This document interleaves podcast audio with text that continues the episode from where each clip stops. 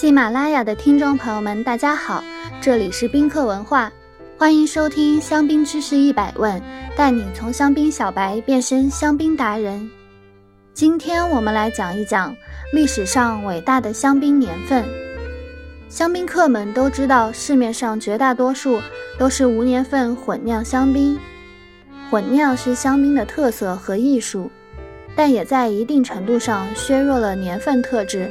这个葡萄酒爱好者们经常提起的概念，一九八二、一九八六、两千、两千零五、两千零九和二零一零等等，都是波尔多葡萄酒爱好者们热烈追捧的顶级年份。在突出酿酒人和地块的勃艮第产区，年份也是决定葡萄酒品质很重要的因素。那么，在香槟区呢，有哪些顶级年份？首先要明白一个概念。什么是年份香槟？只有某一年的自然条件和葡萄质量都达到一定的标准，酒庄才会出产年份香槟。香槟协会规定，至少窖藏三年以上才出产的香槟酒才能成为年份香槟。而为了提高香槟的品质，很多酒庄又无限延长窖藏时间。历史上优秀的香槟年份有。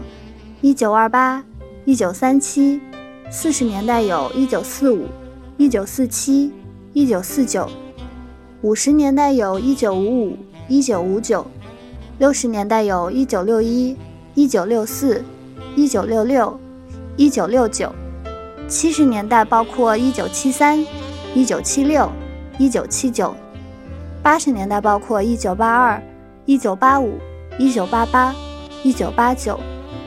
到了九十年代，有一九九零、一九九五、一九九六；二十一世纪则包括二零零二和二零零八。说到这里，有没有发现自己年份的香槟出现呢？接下来为大家介绍一下二十世纪的顶级年份：二零零八和二零零二年份。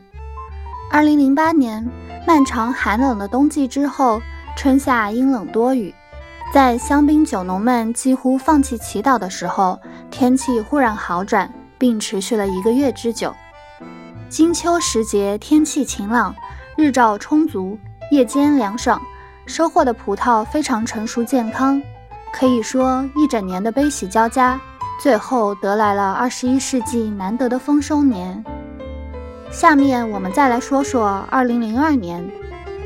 二零零二年之前的二零零一年是一个让香槟区绝望的一年，基本没有出产年份香槟。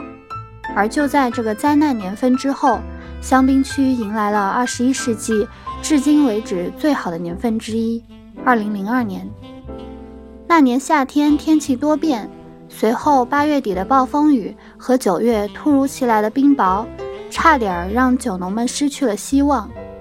幸运的是，最后葡萄园并没有受到太大的影响，产量虽有所减少，但果实非常成熟健康。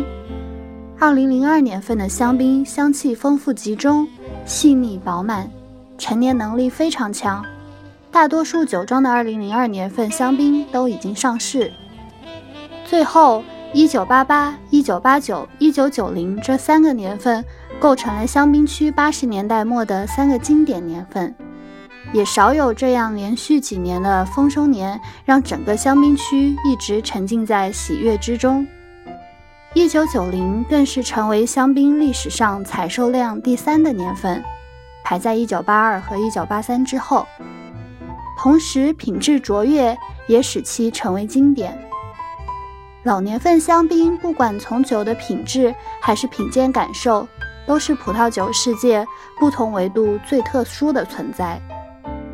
听完伟大的年份香槟后，再教大家一个法语年份的单词 m i n i z i m m i n i z i m m i n i z i m 你学会了吗？如果听友们有关于香槟知识的小问题，欢迎在评论区互动，也可以关注宾客文化公众号，发现更多香槟的资讯。